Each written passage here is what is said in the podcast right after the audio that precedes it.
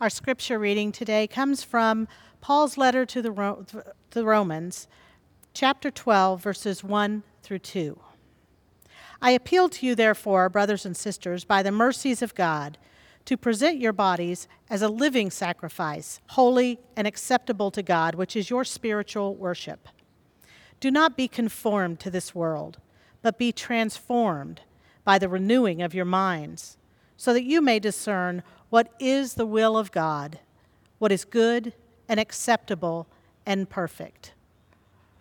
For the word of God within us, for the word of God among us. Thanks be to God. Good morning, friends. My name is Scott Gilliland, and I am the senior pastor here at Arapahoe United Methodist Church. I want to welcome you to worship this morning. Thank you for your patience with us. If you're just now tuning in, isn't it fun when things don't go quite right? I am so thankful that we have the team that we do that can adapt in the ways that we do, and I give thanks for them this morning. We are continuing in a sermon series today called Unmasked, where we are looking at some of the uh, deficiencies that our culture tries to cover up that doesn't train us very very well or equip us well, and how our faith can actually be a help to us in these ways. Last week, we discussed the topic of grief. You know, our, our prevailing generic U.S. culture doesn't handle grief well. We, we like to cover everything with a veneer of positivity and, and always moving forward, never looking back. And, and we find in Scripture and in our faith that grief is actually an extremely meaningful and important part of our lives. And it's in grief, in the, in the process of grieving well, that we can find so much hope and redemption. If that sounds like a message that you need to hear, I encourage you to go and find our, our sermon from last week, and, and I pray that it's a grace for you. Um, if this is your first time worshiping with us, I want to call your attention to our website, arapahoeumc.org. And if you go to arapahoeumc.org slash new, you'll find a short, like 10 second form to fill out, and that'll sign you up for our weekly newsletter. It'll also get you a personal contact from me and another one of our pastors on staff. We would love to help connect you with the life of this church in any way that you would find meaningful.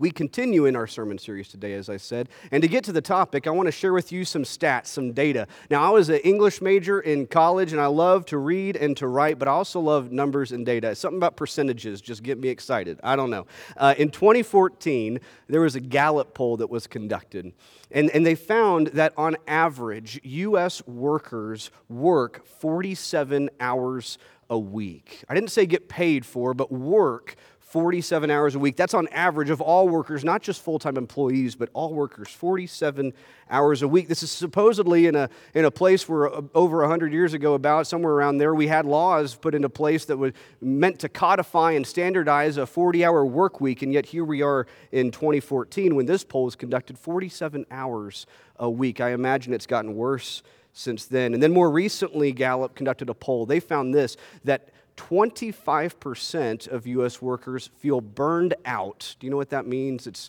You've probably felt this before. It's when all that joy, that passion, that energy that you used to have about your work, it's gone. You're just a shell of yourself. You're literally making it through every single day. And a quarter of U.S. workers feel burned out more often than not in their work. Two thirds feel burned out on a regular basis. Now, that tells us some things. That tells us that we're a, we're a culture that values productivity, that, that values keeping up appearances that everything's fine. I mean, how many of us show up to work and pretend like we've got it all together, and inside we can't stand what we're doing day after day? We're burned out, not just at work, but in our lives as well. You know, this COVID time, I think, has revealed that in a new way, perhaps a bit of a humorous way.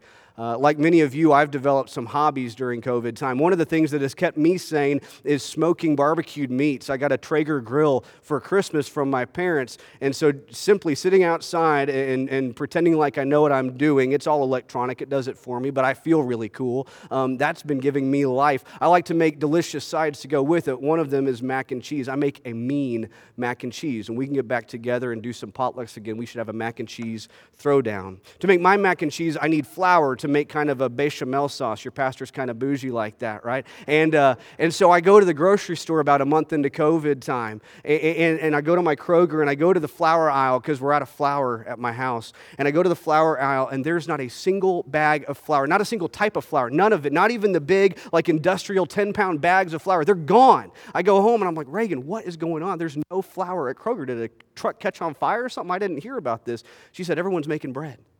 What? What are you talking about? Yeah, everybody's making bread. Remember when COVID time was cute and fun and we all just made bread because I guess bread was too expensive and hard to get already? it's weird. Why, why bread? I don't know.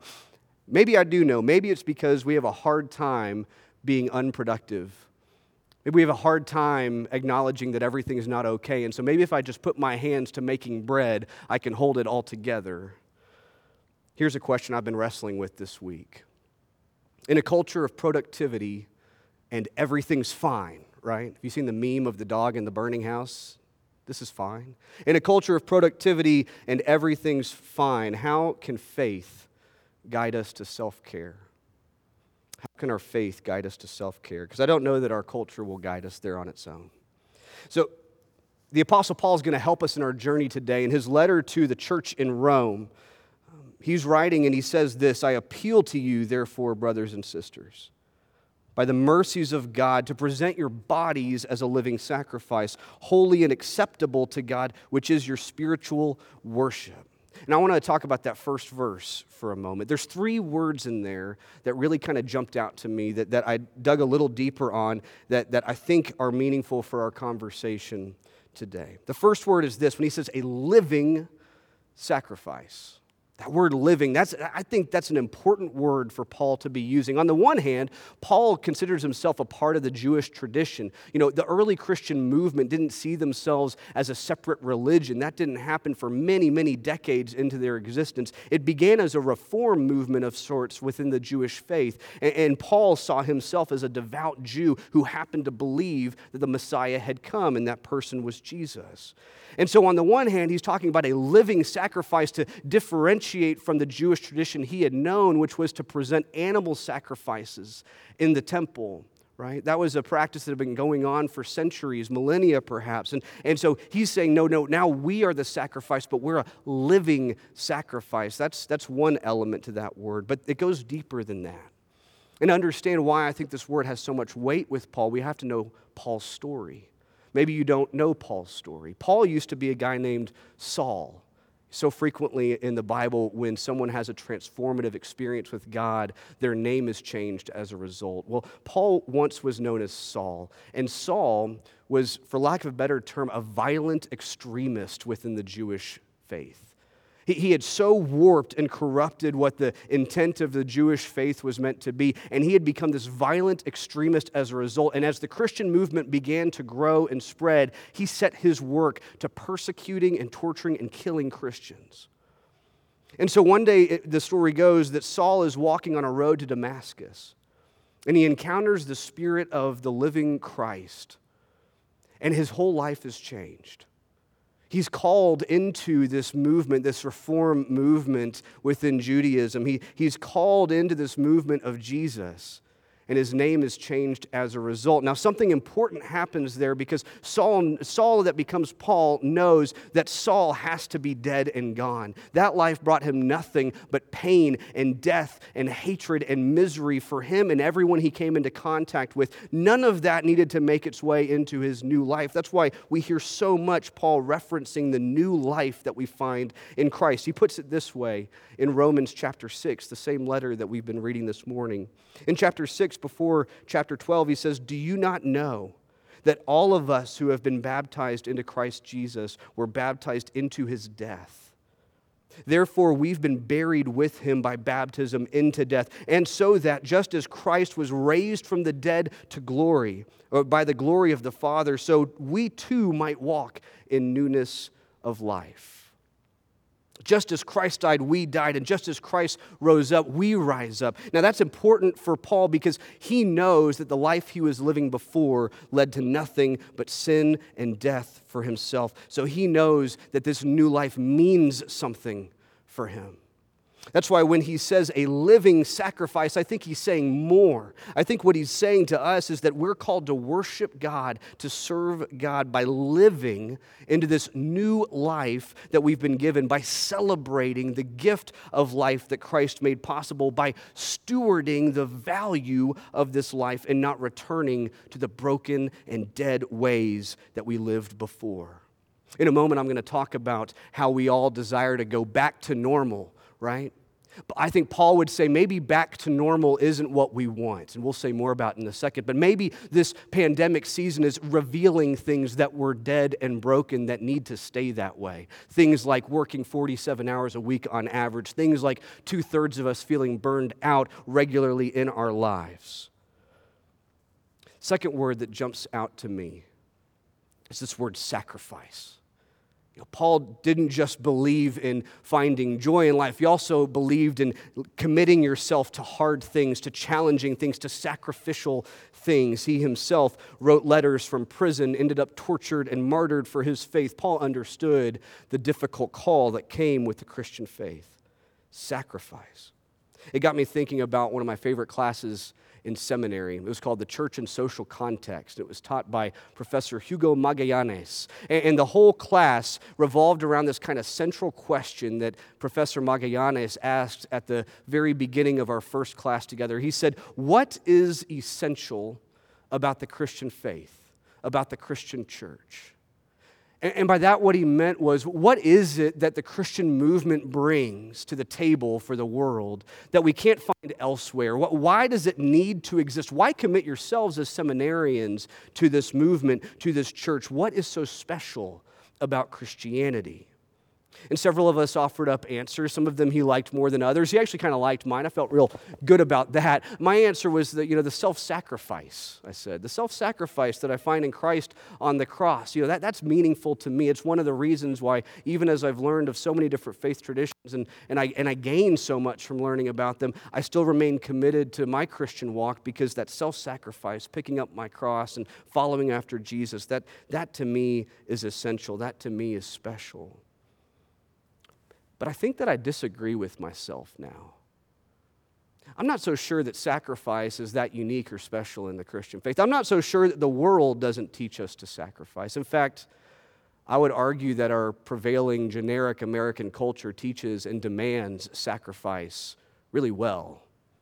What I mean by the, that is this I think about my friend Mike.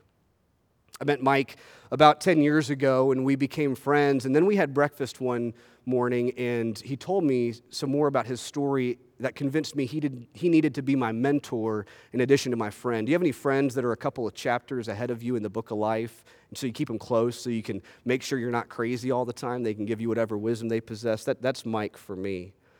He told me that, you know, he had at one point in his life been a big tower attorney in Dallas, working for one of the most prestigious firms. I'm talking making just stupid amounts of money, living the absolute American dream. Wonderful wife, two beautiful boys. He was sending them to this really expensive private school uh, so they could learn shapes and numbers and pay college tuition for that, right? Right. And, and so he was doing everything he was supposed to do in the path that he'd chosen. he was living the absolute American dream. And then one day he woke up.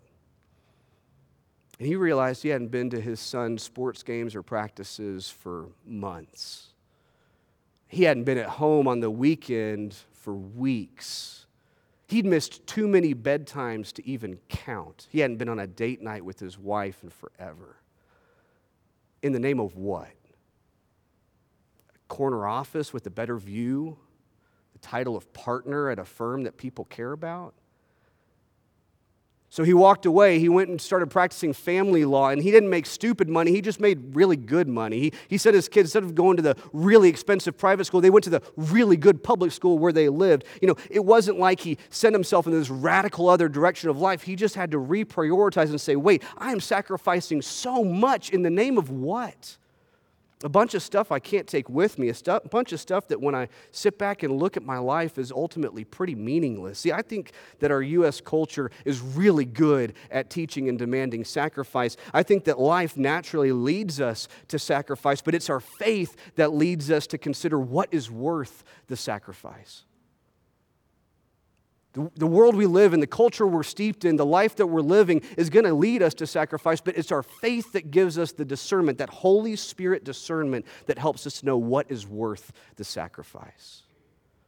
That's a question I have to ask myself all the time, and I feel called out by the Spirit so frequently saying, Why am I sacrificing so much to, to what? The third word that jumps out to me in this first passage is the word acceptable. This living sacrifice, Paul says, is ultimately acceptable to God. Now, there's other translations that use the word pleasing to God, and that's probably more of an accurate statement. It's, it's things that delight God, that, that God finds joy in. And, and at first, you might be twitching a bit and saying, Now, wait a second, Pastor Scott. I, I thought that God loved all of us totally and completely, that God's grace was pervasive and, and full and complete, and there's nothing we could do to make God love us any more or any less. Yes, that's true. But Paul says, Don't lose sight of the fact that just because God loves you totally and completely doesn't mean that God can't appreciate our actions when our actions are aligned with the spirit and vision of God. He says ultimately, this living sacrifice is acceptable, it's pleasing. God finds joy and delight in this living sacrifice. So, theologically, we can take a couple of paths here, right? And either first, God's a sadist who wants to see us suffer for things that make no sense and are meaningless, who, who wants us to sacrifice our lives in the name of things that don't matter, or God takes delight and finds joy in those things that will ultimately fill us up as well. That will lead us to feel satisfied with our lives, even when they're incredibly difficult sacrifices, even when we're like Paul in chains, tortured, martyred for our faith.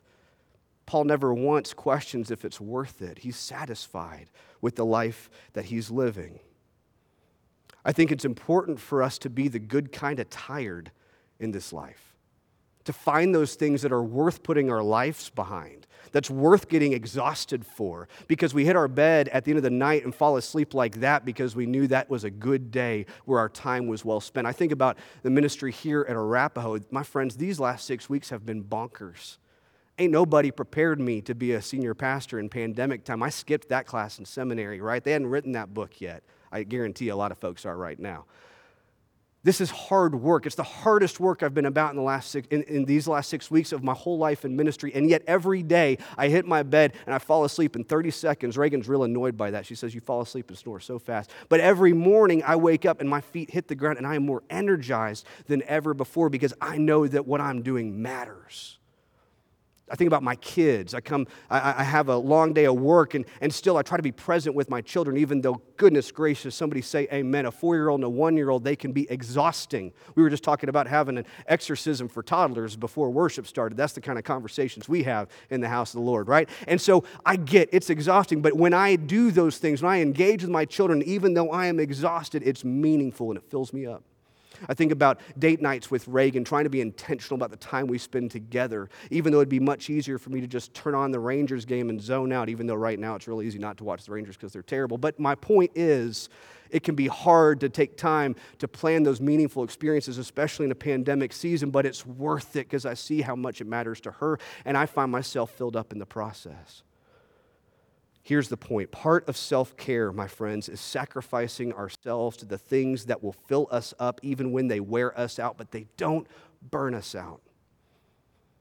When you, when you set your life to things, when you, when you sacrifice yourself to things that fill you up, even when they wear you out, that, that's part of self care, making sure that the things you spend your time doing matter. Because remember, God is looking for a living sacrifice and not a dead one. Don't spend your life sacrificing to things that simply burn us out. Now, I know that we started worship a little late, and I know my sermon's already at its time, but there's something I want to talk about this morning that I think is important when we talk about self care. So, if you'll permit me a couple more minutes, go, let's go together into verse 2. And Paul says, Do not be conformed to this world, but be transformed by the renewing of your mind, so that you may discern what is the will of God, what is good and acceptable and perfect. So, we've discussed the patterns of this world as it relates to overworking and productivity and burning out, but there's another pattern that I want to drill down on this morning that I think is important to name from a pulpit. It's a pattern that I think has only been exacerbated during this COVID time. Major depression disorder. That's the clinical name for a season of deep depression when you feel tired, you don't sleep or you don't sleep the same, you don't eat the same, you're irritable, you just get no joy out of life. It's beyond burned out. It's almost to the verge of hopelessness. Major depression disorder was reported in over 7% of US adults in 2017 alone.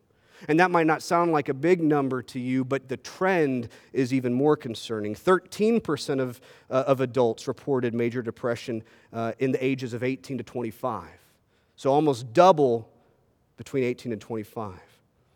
And of those who reported symptoms, 35% had no help whatsoever, received no treatment. It's even worse for our teens. 17 to 20% of 15 to 17 year olds report major depression. That's a concerning trend.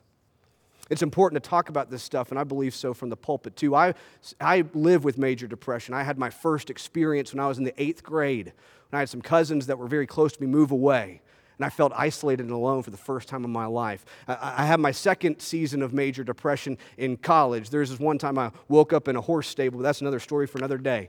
Uh, but I spent a whole week, whole week in my dorm room, never left. Didn't go to classes, didn't talk to anybody, was convinced that, that the world was out to get me, that there was nothing I could look for that had hope until finally I was able to call my mom. Almost flunked. Your senior pastor almost flunked out of undergrad. I had another season shortly after my daughter was born when she was a little less than a year old. I didn't think that would happen to me, but Reagan knew something was different in my life. And she says, Everything okay? And I said, No, it's not. And I found my way back in the doctor's office. I've been on medication at times. That's a means of grace for those of us who are suffering in this way. Part of my toolbox now is going to regular therapy sessions with my man Terry, who connects me to my emotions. I don't like to feel. Uh, I also learn things like, hey, maybe you should get outside and take a walk. Hey, maybe you should go and talk to somebody. Hey, maybe you should. Hey, maybe you should. I build my toolbox the things I can do to stave this off. I, I bring this up to say I know it's getting worse for a lot of us during this time.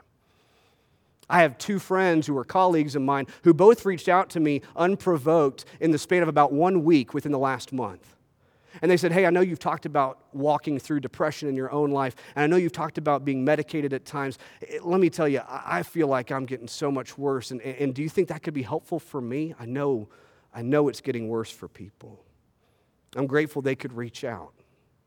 You know, even my wife Reagan, who's never once battled depression in her life, after a month of COVID time, she is an extrovert's extrovert. Anybody else like that in the room? Raise your hand, type, that's me, right? She's an extrovert's extrovert. And a month into COVID time, man, she wasn't sleeping right. She wasn't eating right. She was irritable. She was feeling down and depressed. And I said, honey, I think you're experiencing depression. And, and I think part of the reason was, and I'm not a psychologist, so this is not medical advice, but I think part of the reason is some of us who are so energized and, and find so much life and joy around being other, seeing other people, having dinner parties, having friends over, all those tools that would be in our toolbox are off the table.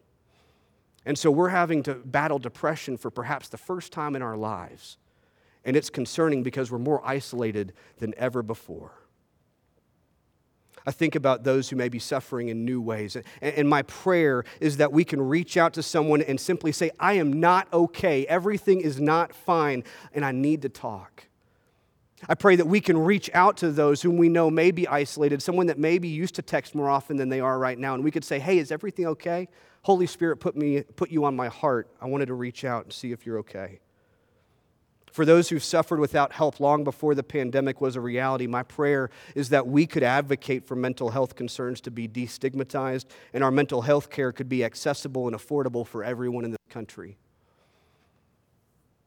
My friends, going back to normal should not be our goal. On the subject of self care, going back to normal means going back to a culture that ignores the growing epidemics of burnout and poor mental health. We need a new normal Say amen, somebody, where self care and mental health are prioritized and practiced.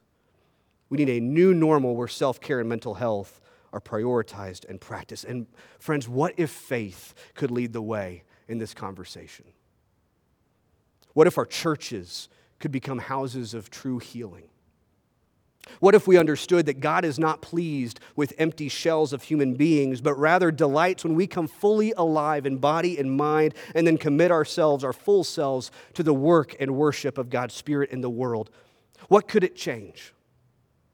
What could it change in us in the lives of those whom we love. My prayer is that we could reach out and simply say, I'm not okay. That we feel no shame nor guilt for prioritizing our own health and care in a holy and pleasing and worshipful way. My prayer is that we could let our faith guide us to a new normal that our homes and our workplaces and our world desperately need. That we could be a caring people for all people, including ourselves. Amen.